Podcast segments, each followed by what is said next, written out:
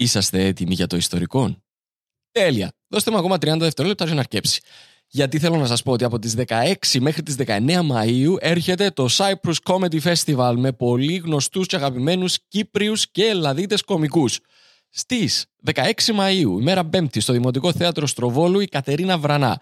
Από 17 Μαΐου μέχρι 19 Μαΐου, στο Θέατρο Νύψωνα στη Λεμεσόν. Και το Σάββατο, 18 Μαΐου, είναι Black Lemon Day. Γιατί είναι Black Lemon Day? Γιατί ξεκινούμε στις 5 με ιστορικό recording live, Κωνσταντίνος Ψηλίδης, Παύλος Παυλίδης. Συνεχίζουμε στις 7 με Άστανα Pan Live, πάρα πάρα πάρα πολλά κακά pans, όπως ήδη σας συνηθίσαμε. Συνεχίζει στις 9 Κωνσταντίνος Ψηλίδης, Παύλος Παυλίδης, Τέλειο Ανατολίδης και στις 11 έχει πάρτι.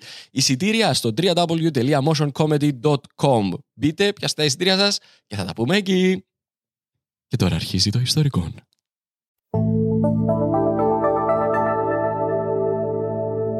Black Lemon Podcasts. Να, ένα που να ακούσουμε πάλι. και η δημιουργία πισίνα στην Τάφροντα Βίλα. Έτσι ρε λέλο. Να πιούμε που ατύχει. Και είμαι κυριολεκτικά ο μόνος που κάνει δουλειά, αλλά δεν θέλω να το φακώ. ε, κουμπά, ε. Να σε λίγο να πούμε. Δηλαδή, παίζει μπάλα την πρώτη κατηγορία. Είμαι ο αντιπρόσωπος του λαού. As you do. As you do. Και αυτό είναι το ιστορικό.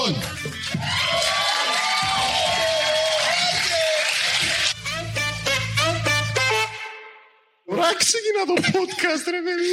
Κυρίες και κύριοι, χαίρετε. Εγώ είμαι Μπράβο, πολλά ωραία αλλαγή που έκαμες. η Βίτους, Οι φύτους. ίσως η Wayne Fortune, ε, sorry, Wayne's Fountain, αλλά μπορεί να είμαι και ο Κωνσταντίνος ο Ψηλίδης. Σιγά με είσαι World Ventures. Ε, φίλε, να σου πω. Είμαι ο Παύλος ο Παυλίδης πρώτα απ' όλα να σου πω. Και αυτόν είναι το ιστορικό. Το ιστορικό είναι ένα podcast το οποίο διάσου 4.000 το μήνα. και μπορεί να βγαίνεις με Ferrari στη δουλειά. Θέλεις να βγαίνεις με Ferrari στη δουλειά σου. Όχι, ρε φίλε. Θέλεις Ναι, να ναι. κάθεσαι και να με δουλεύεις. Θέλω να έχω άλλο αυτό για δουλειά, άλλο η Ferrari. Σωστό, σωστό. πέραν, πέραν, του, πέραν του Pyramid Scheme, το, το ιστορικό είναι ένα podcast το οποίο εγώ θα βρω μια ιστορία και θα έρθω να την παρουσιάσω στο φίλο μου. Το φίλο μου. Φίλε, εμένα που για πρώτη ίσως φορά είπες μου απλά το θέμα. Το γενικότερο. Αναγκαστικά. Ναι, αναγκαστικά. Επειδή Αναγκαστικά. πρέπει να κάνουμε μια αποκάλυψη για το Σαββατοκυριακό που περάσαμε. Ναι, ναι. Το οποίο είναι εντελώς ηλίθιο και φοβερά σουρεάλ. Ναι. Λοιπόν, το, να, για να εξηγήσω στον κόσμο να μου γίνεται, Παρασκευή απόγευμα, εντάξει, στέλνω μήνυμα εγώ σε έναν group που είμαστε με φίλους παφίτες. Και λέω τους παιδιά, ένα με Σαββατοκυριακό μπάφο, να καθίσουμε να βρεθούμε. Και απαντάς εσύ, ρε, να με και εγώ μπάφο. Ακριβώς. Οπότε- Πώς δάμε όλα καλά. Ναι, Οπότε είμαστε και είπαμε χωρίς να ξέρουμε ένας αν να πάει ο άλλος. Λαλούμε ok να βρεθούμε με τις συντρόφους μας. Λοιπόν, και αποφασίσαμε τη νύχτα να πάμε να δούμε Eurovision. Ε, όχι αποφασίζει, αναγκαστικά. Ναι, εντάξει, οκ. Είπαμε τη νύχτα και πού καταλήξαμε Λες, φίλε ωραία, αλλά έχουμε Παύλο. και έναν όνομα. Ναι. Ενώ θεωρούμε, ας πούμε, ακούει μας κόσμο. Ναι, Να συγγνώμη. μην νομίζουν ότι είμαι Eurovision fan, διότι... Ε, σιγά, δεν σου κοιτώ το. Ε, είναι και η προηγούμενη- προηγούμενη μου ζωή, ρε φίλε. Είμαι Πολλά μάτσο. Πού καταλήξαμε φίλε Παύλο να δούμε την Eurovision στην Για Παύλο. μένα ήταν η απόφαση μεγάλη. Για μένα ήταν συνειδητή απόφαση. Ναι, Πάφο. δηλαδή καλύτερη απόφαση ever. Πάφο, Eurovision σε... Gay bar. Αδερφέ, ήταν το καλύτερο πράγμα του κόσμου. Το λεγόμενο different. Σωστό, πήγαμε σε gay bar να δούμε διαγωνισμό της Eurovision. Εντάξει, δεν είχε λάθος, ο κόσμος είχε πολύ ένταση για Όχι, μέ. είσαι λάθος. είσαι. Είχαμε θέμα με το μαχαζί. Το μαχαζί είχε λίγο πρόβλημα. Η τηλεόραση μας έξω είχε χρονοκαθυστέρηση. Ναι, να ακούαμε βλέπαμε, που μέσα. ναι, ακούαμε που μέσα το οποίο ήταν ένα λεπτό πιο μπροστά. Ε, Βλέπαμε το ναι, ναι. έξω. Όχι, μαγαζάρα γενικώς. Καλτήλα φοβερή, αλλά you had one job. Για μένα ήταν απογοήτευση το τόπος. Α. νομίζω το καθιερώσαμε να το κάνουμε κάθε χρόνο. Βλέπω σε λίγο διστακτικό ρε. Επειδή είχαμε και μια άλλη ιδέα για του χρόνου, ρε φίλε, ίσως. Α, ναι, μπράβο, εξιάσω τέλεια. Είπαμε ότι του χρόνου να κάνουμε live commentary. Live stream να κάνουμε για την Eurovision. Ναι, να κάνουμε live. Ε, εντάξει, έχει τσάζα να το κάνουμε. Live com... Να ακούει η παραγωγή, να ακούει η παραγωγή. Θέλουμε live commentary, θέλουμε υποστήριξη του χρόνου να κάνουμε live commentary Eurovision. Ευχαριστώ. Approved, λέει. Λοιπόν, αδερφέ.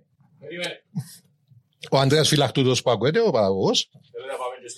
Να πάμε και στη Σουηδία. Ω, είμαστε εντάξει. Σουηδία. Ναι. Πάλι Σουηδία, πάλι. α. Τσα. Λοιπόν, Ήμασταν πέντε- πέντε ώρες και δεν ξέραμε ποιος έδε. ρε. αδερφέ, ο λόγος που, σου το, που συναφέρνω το, η περιπέτεια του Σαββάτου είναι επειδή το σημερινό μας επεισόδιο έχει σχέση με Eurovision και θα σου ανατινάξει τα μυαλά. Έλα, ρε. Θα σου ανατινάξει τα μυαλά, αδερφέ. Πριν να πάμε όμως στο επεισόδιο, πρέπει να ευχαριστήσουμε τον κόσμο. Μπράβο. Πρέπει να πούμε ότι στο στούντιο έχουμε εδώ τη Βάνα, Φίλε. η οποία είναι στο Patreon. OK. Και έκαμε κίνηση μεγάλου παίκτου. Έκαμε κίνηση μεγάλου παίκτου. Ε, δήλωσε η κοπέλα, όπου αν έχετε ποτέ κάτι για την Eurovision θέλω να έρθω. Ένα μπουλαλής, αλλά έλα κοντά μην κάνεις πίσω. Και ήρθε στο στούντιο εδώ μαζί μας. Ε, Εγώ εννοούσα κίνηση μεγάλου παίκτου τα γλυκάκια, ρε. Αλλά Α, εντάξει. sorry, ναι. Ε, μα- Μα πλέον είναι δεδομένο ότι κάποιος που έρχεται να με- Να το με λαλούμε, μας να μην φέρνει χαθεί, να Είτε μην χαθεί. ποτόν, είτε φαΐ. είτε- Κολοχαρτά, Ναι, Kleenex, ή να μας μορομάντιλα. φέρνει μορομάντιλα. Έπρεπε πρώτα να έρθουν τα γλυκά και μετά να έρθει ο άλλος με με τα μορομάντιλα. Σωστός, ναι, κάναμε λάθος τσάμε. Εν πειράζει. Ε, η φίλη μας η Βάνα είναι στην πλατφόρμα του Patreon, η πλατφόρμα η, ο- την οποία, η οποία στηρίζει το podcast σας, στην οποία μπορείτε να εγγραφείτε και να έχετε αριθμών ε, προνομίων όπως το να μπορείτε να έρθετε στο στούντιο δάμε, να μας δείτε από κοντά. Σωστός. Παίρνετε τα επεισόδια σας μίαν εβδομάδα Ε, νωρίτερα. ε, νωρίτερα από τους υπόλοιπους. Όσοι στην κατηγορία την ε, ε, ποταμιά Χούλς παίρνουν και έναν επεισόδιο τον μήνα έξτρα. Ήδη έχουμε δύο επεισόδια μέσα. Μπείτε να δείτε. Εξκλουσιβάρε. Εξκλουσιβάρες. και επίσης το τελευταίο, το τελευταίο προνόμιο είναι ότι εάν Α, ναι. εγγραφήσεις στο Patreon είμαι υποχρεωμένος να αναφωνήσω, να εκφωνήσω, συγγνώμη, το username όπως εγγραφτήκες. Μάλιστα. Λοιπόν, Για να σε δούμε τι έχεις σήμερα. αυτήν την, αυτήν την εβδομάδα, αδερφέ, στην κατηγορία Μήτας Originals. Ευχαριστούμε τη Στεφανία Νικολάου. Καλώς Μπράβο. όρισες, Στεφανία μου. Μπράβο. Στην παρέα μας Ευχαριστούμε. είμαστε πολλοί. Ευχαριστούμε στον Κωνσταντίνο τον ε, Κναή. Νομίζω, είμαι τελείω σίγουρος. Καναείς. Ναι, μπορεί να, και- μπορεί να πέσει και φάση γιορτή τώρα, οπότε να ζήσεις κότσο μου.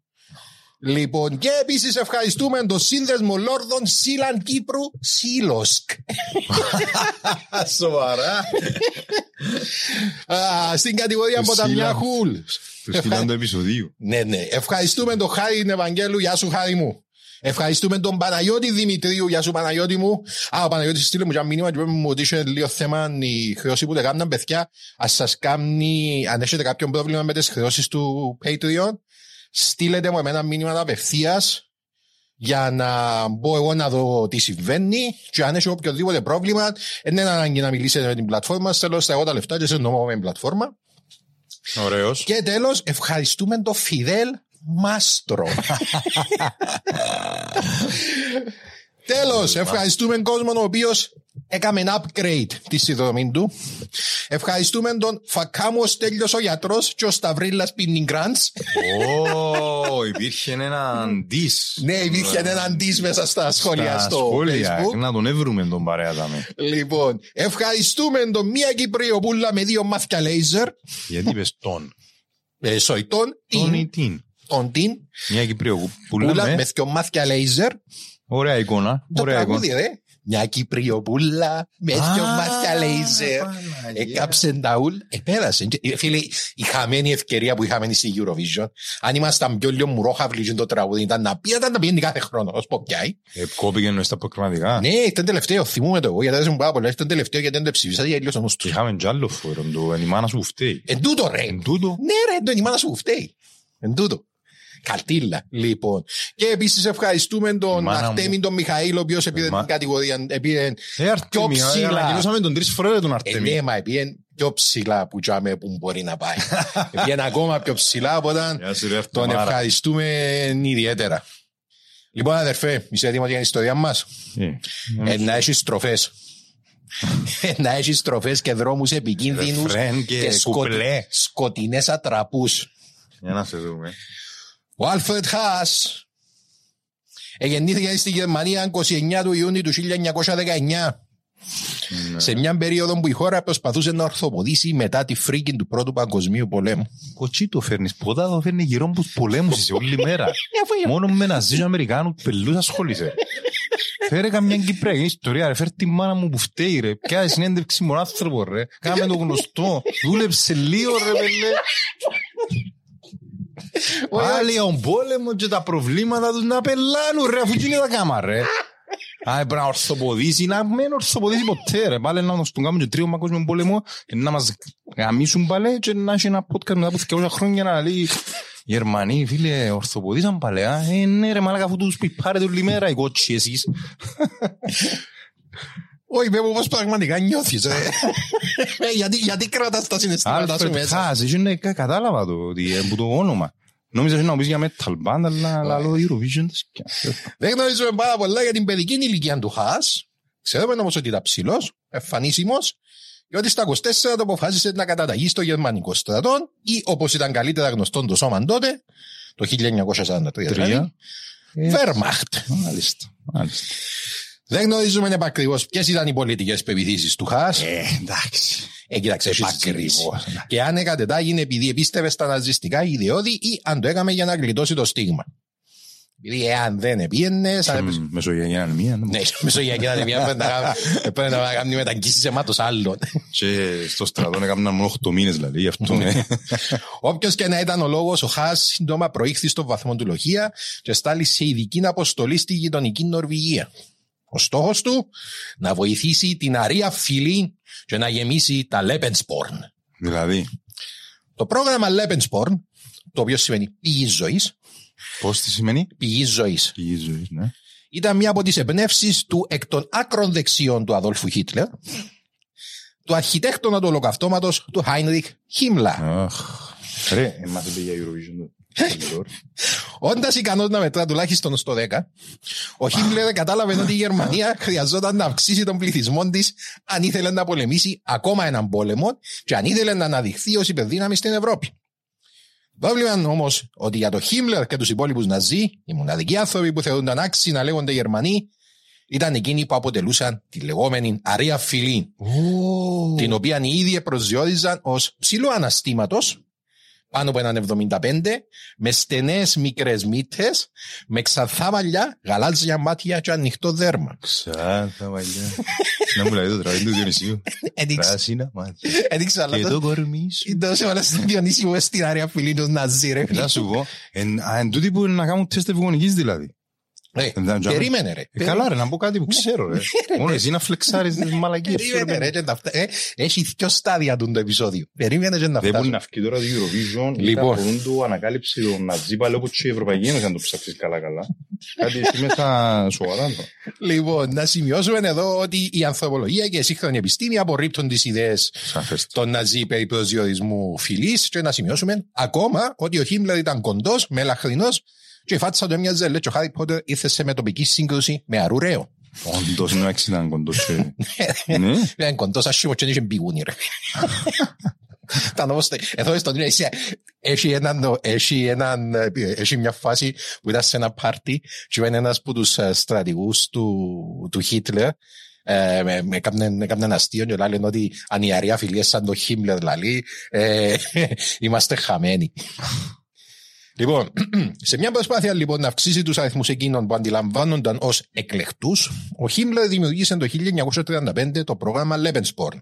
Στην αρχική του μορφή, το πρόγραμμα στόχευε νεαρές μητερές, οι οποίες είχαν ανεπιθύμητη εγκυμοσύνη και σκέφτονταν να κάνουν αποβολή.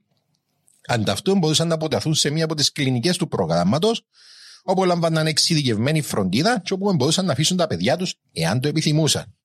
Υπήρχαν όμως κάποιοι περιορισμοί από την ιστοσελίδα holocaustencyclopedia.org. Holocaust Encyclopedia.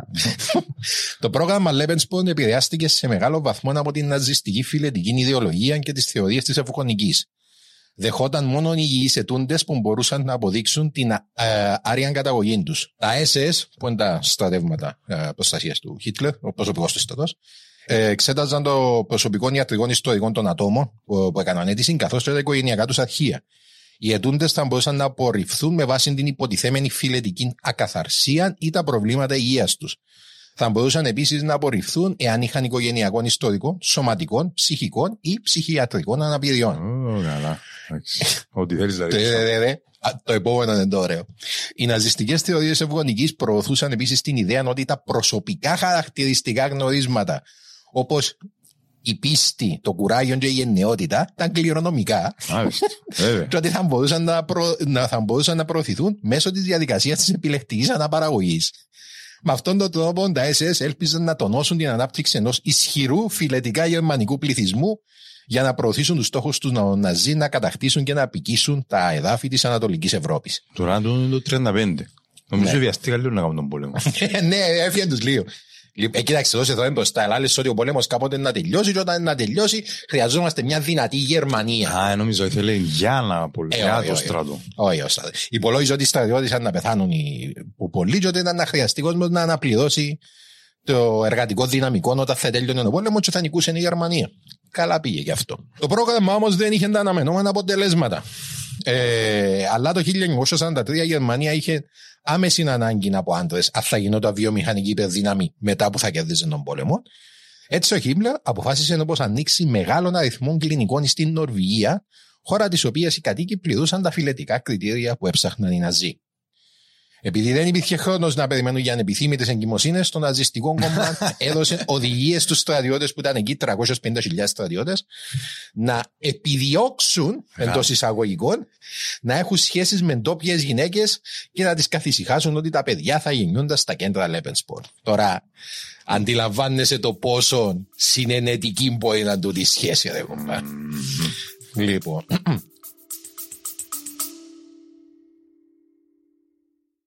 Αγαπητέ φίλε Παύλο, Έλα ρε φίλε. έλα τι γίνεται; Καλά, μια χαρά. Φίλε, ξέρεις ότι το σημερινό μας επεισόδιο μας το προσφέρει η Λέων; Ε, Δεν ξέρω, ευρέθηκε μια λέω μες στα ζέρκα μου. Για τούτο λαλείς. Ε, Μπορεί, μπορεί, συμβαίνει αυτό το πράγμα. Η Λέων αδερφέ, η οποία είναι η πρώτη κυπριακή μπύρα. 1937. 1937, ε, εντάξει. είναι Το η πρώτη- σωτήριον έτος. Το σωτήριο έτος. Είναι η πρώτη μπύρα χρονικά, αλλά είναι και η πρώτη γενικά ρε φίλε. Επειδή λέω ένα αμυγός κυπριακή μπύρα. Μελικής κοδαμέ κυπριακής παραγωγής. Επειδή δεν θέλαν να πάνε έξω. Επειδή στηρίζουμε κυπριακή παραγωγή. Ρε φίλε. Κίνηση μάτσινο. Κίνηση μάτς. Φίλε, είναι κίνηση μεγάλου παίχτου. Λοιπόν, και εμείς είμαστε να φαν επειδή στηρίζουμε ρε φίλε, την, την τόπια την αγορά. Και επειδή Γιατί στηρίζουμε- ήμασταν και εμείς ντόπ- ντόπιοι ε, Παραγωγή. Παραγωγή, artists. Ναι, Πώς- οπότε πώς αν να το ξέρεις, πούμε. υπάρχει μια- μια- Support your local thing να πούμε. Έτσι, υπάρχει μια σύνδεση τέλος πάντων, μια αγάπη. Έναν Η- οικοσύστημα κυπριακό μπορώ να πω. θα- Κυπριακότητας. Ναι, ναι, ναι. Ε, Και επειδή είμαι ελική σκόνη, είναι ελληνικό σύστημα. Που λες. Εντάξει, και βεβαίως να. Ναι, χρωστάς μας κάτι. Ναι, εννοείται Χρωστάς μας ότι αγαπούμε να πίνουμε λέον, ε, αρέσκει μας, αλλά αρέσκει μας και για έναν επιπρόσθετο λόγο φυσικά. Είναι επειδή όταν πίνεις λέον, αδερφέ, όταν σηκώνεσαι το πρωί, πάντα, πάντα Δεν είσαι καυλωμένος. Όχι. τα μαλλιά σου είναι τέλεια. Φίλε, όπως και να κοιμηθείς, ξυπνάς με το καλύτερο hair day ever. Πολλά καλή διαφήμιση που μέναν και που σέναν τώρα. Μπράβο ρε φίλε. Είναι το super power που θέλαμε. Το γυρεύκαμε. Ε, το σκεφτήκα τούτο. Αλλά μοιάζει, δεν μου πάει. Πίνουμε Λέον, επειδή άμα πίνεις Λέον αδερφέ, πίνεις Κύπρο. Και- Yes. Και στηρίζεις Λέον, στηρίζεις το podcast μας και στηρίζεις Κύπρο. Ευχαριστούμε. Που μας φέρνει στο φίλο μας τον Άλφρεντ Χάζ. Μάλιστα. Ο Χάζ λοιπόν το 43 βρέθηκε στο μικρό χωριό Μπαλάγκεν, όπου και γνώρισε την 19χρονη Σύνη Λίνγκσταντ. Ξεκίνησε να τη φλερτάρει, μια πηγή που ήβρα έγραφε ότι εκείνο που της έκαμε εντύπωση ή τότε μπορούσε να της έβρει πατάτες. Αλλά μπορεί να με τελειώσει γιατί δεν το έβρε αλλού. και οι δύο τους σύντομα έγιναν ζευγάρι, όσο ζευγάρι μπορεί να είναι κάποια με κάποιον που μπορεί ανα πάσα στιγμή να τη στείλει σε τρα- στρατόπεδο συγκέντρωσης. Η σχέση δεν διήρκησε πολύ αφού το 1945 ο Χάς ε, καλέστηκε πίσω στη Γερμανία και δεν είδε τη Σύνη ποτέ ξανά. Έναν κομμάτι του όμως έμεινε για πάντα πίσω στην Νορβηγία και διολεκτικά. Γιατί στις 15 Νοεμβρίου 1945 η Σύνη γέννησε έναν κοριτσάκι, την Άννη Φριντ Λίνγκσταντ. Πιάνε το ήθον της μάνας. Πω, Το 1900 έκατσε σούτι. Το Έκατσε 1945 γενικά ήταν μια χαρούμενη χρονιά για όλον τον κόσμο, Δεν θυμούμαι το όνομα για να προσπαθήσω να καταλάβω. καθώς ο μεγάλος πόλεμος έφτασε επιτέλους στο τέλος του. Η Σύνη όμως δεν είχε όρεξη για πανηγύρια, καθώς ήξερε ότι όταν η χώρα ελευθερωνόταν από τους Ναζί, τότε τα πράγματα θα έπαιρναν πολύ άσχημη τροπή για εκείνη και την νεογέννητη κόρη της. Επειδή ήταν απόγονος ε, Γερμανού. Ναι. Οι φόβοι της επιβεβαιώθηκαν όταν με το τέλος του πολέμου η κοινή γνώμη στοχοποίησε όσες γυναίκες είχαν σχέσεις με Ναζί, χαρακτηρίζοντας τις ως προδότριες και μάλιστα με κυβερνητική βούλα. Ήταν φακελωμένε ως γυναίκες οι οποίες είχαν σχέση με Ναζί. Sorry not sorry. ε, Αρκετές τις απέλασαν στη Γερμανία με τα παιδιά τους, και όσες έμειναν πίσω στην Νορβηγία περιθωριοποιήθηκαν, καθώς συγγενείς και φίλοι τους γύρισαν την πλάτη. Αυτές ήταν οι πιο τυχερές, καθώς σε αρκετές περιπτώσεις η κοινωνική κρα- κατακραυγή με του ιονώντα σε βία, αφού οι προδότριες σέρνοντα του δρόμους όπου τις έδερναν, τις έγδυναν και στο τέλος τους ξύριζαν το κεφάλι. Τα παιδιά. Έτσι ρε, είπαμε ρε κοπήλια, λάκκες να έλεος. Ε. Είναι Νορβηγοί πολιτισμένοι τώρα. Άντε ρε βλάκες. Τα παιδιά τους τώρα. περί- Πιάστηκα μια Eurovision. Γιατί δεν έχω εσύ. Πλήν να σας γείτονε ρε, πόσες φορές. Περίμενε, η η Νορβηγία είναι κέρδισε Eurovision. Κέρδισε, κέρδισε μια φορά. Δυο φορές, μάλιστα. Ευχαριστούμε την Βαν. Οκ. Ε, τα παιδιά τους τώρα, περίπου 6.000 στον αριθμό. ε, Των Γερμανών ναι. στρατιωτών. τα οποία ήταν πλέον γνωστά ως Tyskerbarna, Οχ, να μου τα σημαίνει. παιδιά των Γερμανών. Α, εντάξει. Ήταν επίσης στιγματισμένα και υπέστησαν αφάνταστη φυσική και λεκτική κακοποίηση από τους συνομήλικους τους. Λάθος. Γιατί η υπόψη, ο- δεν μπορούσες να το κρύψεις, επειδή ήσουν καταχωρημένος ως τέτοιος. Οπότε, ό,τι σχόλιο και να πιένε, όλοι ξέραν ότι α, τσίνος είναι ο γιος του Ναζί. Οπότε φαντάζεσαι, επειδή τα παιδιά. Γερμανόσποροι. Ε, Γερμανός Γερμανόσποροι. σπορ. Τα παιδιά, επειδή ξέρεις, κατά βάθος είναι όλα καλά και εμπειράζονται μεταξύ τους, και έχουν πρόβλημα. Δεν είχαν κανένα πρόβλημα τότε. Σχεδόν όλοι τους παρουσίασαν σε μεγαλύτερη ηλικία ψυχολογικά προβλήματα όπως οξία, κατάθλιψη, αγοραφοβία και αυξημένες αυτοκτονικές τάσεις. Η συμπεριφορά προς αυτές τις γυναίκες και τα παιδιά τους είναι μια μαύρη σελίδα για την νεότερη νορβηγική ιστορία, οδηγώντας μάλιστα το 2018 την Νορβηγή Πρωθυπουργό Έρνα Σόλπερκ σε επίσημη απολογία.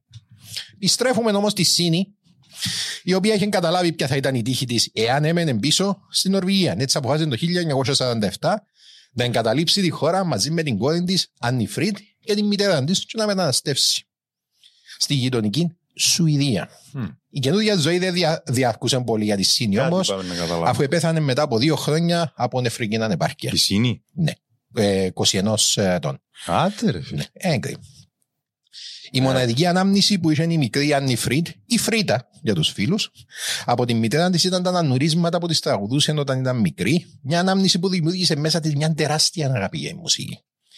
Η Φρίτα παντρεύτηκε στην ηλικία των 18 ετών και έκανε δύο παιδιά, αλλά η ζωή της συζύγου και της οικοκυράς δεν ήταν κάτι που είχε στα πλάνα της. Χώρισε το 1968 για να επικεντρωθεί στη μουσική και στην ηλικία των 22 ετών κέρδισε τον πρώτο της μεγάλο μουσικό διαγωνισμό και έγινε τακτική παρουσία στη Σουηδική τηλεόραση. Η γυναίκα είχε καριέρα. Το 1969 μα- πήρε μάλιστα μέρος στο μεγαλύτερο διαγωνισμό από όλους, το θρηλυκό Melody Festival. Ε, ο νικητής του οποίου. Ε, ναι, Melody Festival. Ε, ναι, έτσι, ναι. Melody Festival. Thank you. Έχουμε κάποιον δαμέ που ξέρει που Eurovision να μας κάνει fact check. Λοιπόν, ο νικητής του οποίου εκπροσωπούσε τη χώρα στην θρηλυκή Eurovision. Μάλιστα. Άρα να πάει το 70 στη Eurovision. Περίμενε. Η Φρίτα δεν τα κατάφερε να κερδίσει. Ήρθε Τεταρτή, αλλά εκεί γνώρισε έναν άλλον ταλαντούχο μουσικό. Το μόλις κατά ένα χρόνο μεγαλύτερο της Μπένι Άντερσον. Καταλάβαμε όλοι που πάει νομίζω. Εντάξει. Ναι. Ο Μπένι που πήρε και εκείνος μέρος στο μέλλον τη φεστιβάλ ήταν καταξιωμένος στον χώρο παρά των νεαρών της ηλικίας του, καθώς ήταν βασικό μέλος του πιο διάσημου pop συγκροτήματος της χώρας τότε, τους Hep Stars. Το συγκρότημα όμως δεν ήταν αρκετό για να κορέσει τη δίψα του Άντερσον για διεθνή αναγνώριση. Το καλύτερα πρώτο στο χωριό, παρά δεύτερο στην πόλη, δεν ήταν κάτι που ταιριάζει στο Έτσι. φίλο μας, που έψαχνε για να δραπετεύσει από τη Σκανδιναβία. Παρόμοια ήταν και τα συναισθήματα του ε, 22χρονου Μπιόν Ουλβάεου, Ω, είσαι ωραίος. Πες, you. κύριε προχωρά. Ο οποίος ήταν επίσης. Κάμε οχταράκι με γλώσσα του, α. Αέστο, thank you, πάντα μου. Ο οποίος ήταν επίσης διάσημος ως μέλος άλλου συγκροτήματο. Τούτοι δυο ήταν μέλη διαφο- διαφορετικών συγκροτημάτων, αλλά συναντιούνταν πάρα πολλά συχνά, επειδή πήγαιναν στα ίδια events, Ναι, ε, στα ναι. ίδια φεστιβάλ, και, ήταν, ε, και έγιναν καλοί φίλοι τούτοι δυο. Ε, Μπιόν και Μπένι ήταν καλοί φίλοι και συνεργάστηκαν σε πολλά τραγούδια μαζί με την τότε σύντροφο του Μπιόν, Άγνεθα Φάλστοκ, Άντε μάνα μου.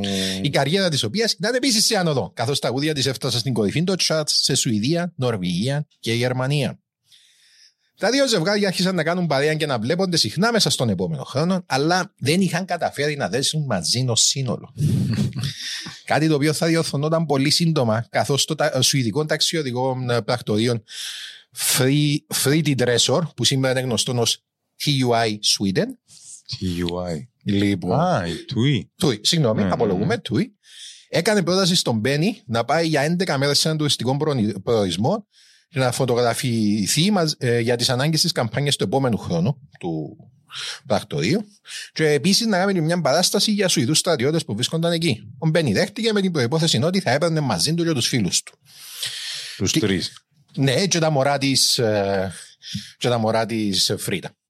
Και είναι έτσι που στις 5 Απριλίου 1970 ο Μπένι, η Φρίτα, η Άγνεθα και ο Μπιόρν, που μόλις είχαν αναβωνιαστεί ο δυο, κατέληξαν στο ξενοδοχείο Twiga Tower στην Αμόχωστον, στην όμορφη Κύπρο. Ωπα ρε πελέ.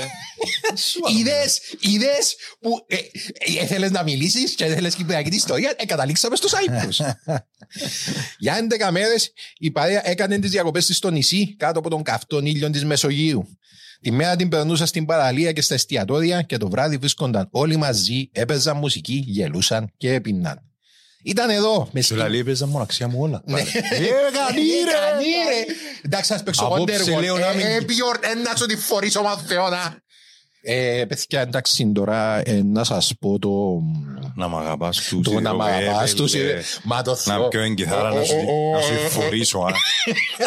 Ε, ε, ε, Να σε σκοτώσω με τις χορδές. Θα βγάλω τις χορδές και να σε σκοτώσω σαν κοιμάσαι. Λοιπόν, Απόψε λέω να με άεις Μάρε, κουμπάρε. Κύριε, λέει σόμιο παίξει. Αγγελά, κανένα ξέρεις ρε. Ε, Και τώρα θα σας παίξω Mayhem. Ήταν εδώ με σκηνικό την όμορφη Αμόχωστον και με μουσική υπόκρουση τα κύματα της Κυπριακής θάλασσας Ω, και πιθανότατα τις φωνές ενός μουστακαλί κοτσινό χορκάτι με μαλλί σγουρό να φωνάζει «You Miko Πέτρα» που οι τέσσερις έγιναν φίλοι και είδαν πόσο καλά έπαιζαν και τραγουδούσαν μαζί. Η παράσταση που έκαναν α, για τους Σουηδούς στρατιώτες της Unfikip στο μουσικό κέντρο α, Περοκέ ήταν η πρώτη φορά που οι τέσσερις τους εμφανίστηκαν μαζί επί σκηνής μα, μέσα στην επαγγελματικά. Κύπρο. Yes, sir. Όταν πήγαν πίσω, οι τέσσερις φίλοι συνέχισαν να συνεργάζονται επαγγελματικά και το 1973 αποφάσισαν να ξαναδοκιμάσουν για το Melody Festival. Για ακόμα μια φορά δεν τα κατάφεραν να κερδίσουν, αλλά δεν το έβαλαν κάτω. Αποφάσισαν ότι θα επέστρεφαν του χρόνου και ότι θα επέστρεφαν, επέστρεφαν ως συγκρότημα. Ο μάνατζερ των Άγνεθα, Μπένι, Μπιόν και Άννη Φριντ κουράστηκε να τους φωνάζει με τα ονόματά τους. Άστα. Και άρχισε να αναφέρεται σε αυτούς συλλογικά με τα αρχικά τους. Και A, λαλεί- και B, λαλεί- B, και A. λαλεί είναι- Ή. Όχι. Μάντα πλάκα. ABBA. Ευχαριστώ πάρα πολύ. Να ήταν κορυφαίο. Να να ήταν κορυφαίο να μας πεις που είναι η μπάπα. Όχι, είναι άλλη δουλειά. Ενώ- Α, νομίζετε και ο Σάπατος. Ναι, όχι, Όχι, cover ρε. ba- ε, cover band τον Άπα. Η Άπα λοιπόν ε, έλαβα μέρος στο Melody Festival το 1974 με το τραγούδι Waterloo. Μάλιστα. Ήρθαν πρώτοι Ξέρω το και στις 6 Απριλίου έγιναν πανευρωπαϊκά γνωστοί όταν κέρδισαν το διαγωνισμό της Eurovision. Η νίκη τους στο διαγωνισμό τους επέτρεψε να κάνουν ευρωπαϊκή καριέρα και εκτός... Μακάρι για μένα ξεκινήσαν που είναι αμόχωστον, α. Τι εννοείς, μα αμόχωστο που ξεκίνησε. Μπράβο. Α, όχι, εννοείς την... ε, ότι- Ε, ναι. Σιγά να με ασχοληθείς, τι αμόχωστο, ρε. Το Να που 74. ξεχνούμε πως δεν ξεκινήσαμε ε, δι- δίβες, α. Σημειώνουμε τα λαούτσο μου, σημειώνουμε τα. Τα γράφουμε. Εκτόξευσαν τη δημοτικότητα του στα ύψη. Και τα υπόλοιπα είναι ιστορία την οποία δεν χρειάζεται να αποδάμε. Η νίκη των ΑΠΑ ήταν επίσης σημαδιακή και καλλιτεχνικά καθώς έκαναν γνωστόν στο διεθνές στερέωμα ένα νέο είδος μουσικής ακριβώς τη σουηδική pop. Εντάξει, Ναι. που είναι πιο ελαφριά, είναι πιο έτσι. Πώς να σου πω, ναι, φίλε, είναι πιο earworm φάση. Θεωρεί με σούζουμε Και- και λαλεί ναι. μια, και ναι, δημιουργήσαν μια τεράστια σχολή που μουσικούς η οποία στην ουσία ε, που για μένα που γεννήθηκε η μοντέρνα Eurovision. Εντάξει, Οκ. στην ουσία που το, που το Waterloo και τους ABBA. Α, η δημοσιότητα βεβαίως έχει και τα προβλήματα της, καθώς όλοι ήθελαν να γράψουν κάτι για τους ABBA, να ανακαλύψουν λίγη από την ιστορία τους. Ένα γερμανικό περιοδικό το 1977 έκαμε ένα αφιέρωμα στο συγκρότημα, γράφοντας λίγα λόγια για το πώ ξεκίνησε το κάθε μέλος. Αυτόν το άρθρο ήταν που διάβασε ο Πέτερ, γιος ενός Γερμανού ζαχαροπλάστη. Εκείνο που τράβηξε την προσοχή του Πέτερ ήταν το χωριό στο οποίο γεννήθηκε η Άννι-Φριντ στην Νορβηγία, καθώς ήξερε ότι ο πατέρας του είχε υπηρετήσει εκεί στον πόλεμο. Οχ. Πήρε το άρθρο στον πατέρα του και επιβεβαίωσε ότι εκείνος ήταν ο, ο πατέρας της Άννι-Φριντ. Έτσι, ο Άλφρεντ Χάας, πρώην λοχίας της Βέρμαχτ και νυν ζαχαροπλάστη, έμαθε ότι από τη σχέση του με τη Σίνι Λίξτατ είχε μία κόρη που ήταν πλέον superstar. Ω, μπελέ. Η Άννη Φρίτ και ο Χάς συναντηθήκαν μετά από λίγους μήνες, αλλά η συνάντηση δεν είχε θετική κατάληξη. Η Άννη Φρίτ έγραψε αργότερα ότι δεν νιώθε τίποτα για το βιολογικό της πατέρα και ότι η συνάντηση μαζί του της προξένησε πολύ αρνητικά συναισθήματα. Οι δρόμοι τους χώρισαν και δεν είχαν επαφή έκτοτε. Αν είχε και πακέτο με βήχα και Βασιλείου του, ρε φίλε. Ναι, Στα τα κάμερα, γέρημα. Να Να τους τις τασάσει πει. ούλα πλακάκια, ρε πέλε. Να τις, έτσι εξέντωσε το βγάλει. Πάπα μία. ο Άλφρετ Χάς Να επέθανε. πάει εκείνος ο Ναι. σφίχτερ. Εκείνος ο σφίχτερ που Α, κα- μπράβο, βάστα- ναι. Η δουλειά με βαστά το κλειδί μίσου μου. Φίλε, Πάει στα εντάξει. δια- στα διαμερίδα να χτυπάει μπορεί, για να δούμε, θα ανοίξει. Ε, να ανοίξει ρε πέλε, αφού εκπομπή έβαλες μας την Φίλε, αηδία. εν τω μεταξύ, παρέθεση θα πει, γιατί εν να πει να κάνω μια μικρή παρέθεση θα πει. Λατρεύω και την εκπομπή. Εντάξει, δεν έχει κανέναν απολύτως λάθος, επειδή η Βίκη Χατζηβασιλείου ο μοναδικός σκοπός για τον οποίο εντιαμέ είναι να σε κάνει να κλάψεις Φίλε. όσο και να με θέλεις. Εντάξει, και κάνει το κάτι. Σε πείραξε αυτό, ε; Ε, εντάξει, είναι, ε, σου πλήγωσε την καρδιά η απόρριψη, ε. Ε κοίταξε, μετά ήμουν οκ. Ε, ναι, ναι. Σε σημάδεψε για πάντα, καημένο μου παιδί. Έλα σου πω, Ε, δικαίω. αμαρτία μου ξομολογημένη ήταν στο αλλού. Αθήνα μου φοιτής έτσι αργά τη νύχτα πολλά που έζε επανάληψη. Κάθομαι εθώρουν το. Κατάπιννα κόμπον κόμπο. Παράκα, Κατάπιννα ειλικρινά, κόμπον δίκη, κόμπο. δικάρα, δικάρα. Μάλιστα. Λοιπόν, ο Άλφρεντ Χάς, by the way, πέθανε το 2019. Το 2024 κλείνουν 50 χρόνια από τη μέρα που η Σουηδία κέρδισε τον διαγωνισμό με το τραγούδι των ΑΠΑ. Ε, με την πώς πρόσφατη νίκη της Σουηδής Λωρίν. Όχι, γι' αυτό που δεν πια φέτος ρε πέλε, για να γίνει του χρόνου και... Μάλακα, πόσο στημένος είναι ο διαγωνισμός. ρε. Εξενέρωσα τώρα, επίεν όλο όλο το επεισόδιο. ρε. Σημαίνει, Άγια. σημαίνει ότι η Σουηδία θα γιορτάσει τη μέρα Ε, τυχαίο, ναι ρε. φιλοξενώντας τη διοργάνωση και είναι σχεδόν βέβαιο ότι οι ΑΠΑ θα ερμηνεύσουν την αξέχαστη τους επιτυχία μαζί όπως έκαναν πριν 50 χρόνια. Και όλα αυτά χάρη στην όμορφη θάλασσα της Κύπρου και τους Ναζί. Και τους Ναζί. Αλλά ειλικρινά να κάνουμε το home live commentary μόνο για το πράγμα να λέμε. α. Γερμανός που Ναζί αμίες στημένα ούλα. Καλά, ρε. Τρεις ώρες εντάξει, δεν κάνουμε άλλη δουλειά. Να μην κάνουμε ρε άλλη Σε δουλειά κάποια ρε. φάση δεν θα πω, έλα σου, εντάξει, τίποτα. Καλά, γιατί έκανα live stream και θέλουμε κάτι άλλο τουλάχιστον. Μας αρέσει. Για να δούμε τα φώτα του κόσμου ρε φίλε. Να μην νομίζουν ότι όλοι τούτοι τυχαία ήταν οι καλύτεροι οι Σουηδέζοι. Φίλε, κοίταξε, ήμασταν φαν της Φινλανδίας. Εμείς ήμασταν, ήμασταν μαζί με τον Φιλανδός και ο φίλος σου είπες Όχι, σου. δεν είμαι, δεν είμαι. Α, sorry. Εννοώ, Φίλος σου ήταν με τον Φιλανδό και σου μιλάει.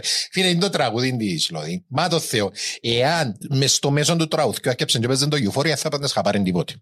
Και τώρα εγώ με την τοσκέρα, δεν κουμπάνε μου Είσαι το πράγμα. γνώστης, Είστε μου να α. τη βάλω σε πέντε βαθμούς και βάλω μου το βούτυρο και μαρμελάδα, δεν κουμπάνε και Είσαι- φάω με καφέ. Να δώσω έτσι. Τι θυμάσαι το Euphoria, δεν τα σου πήγαινε. να. Θυμούμαι, ήταν ένα διάσημο τραγούδι.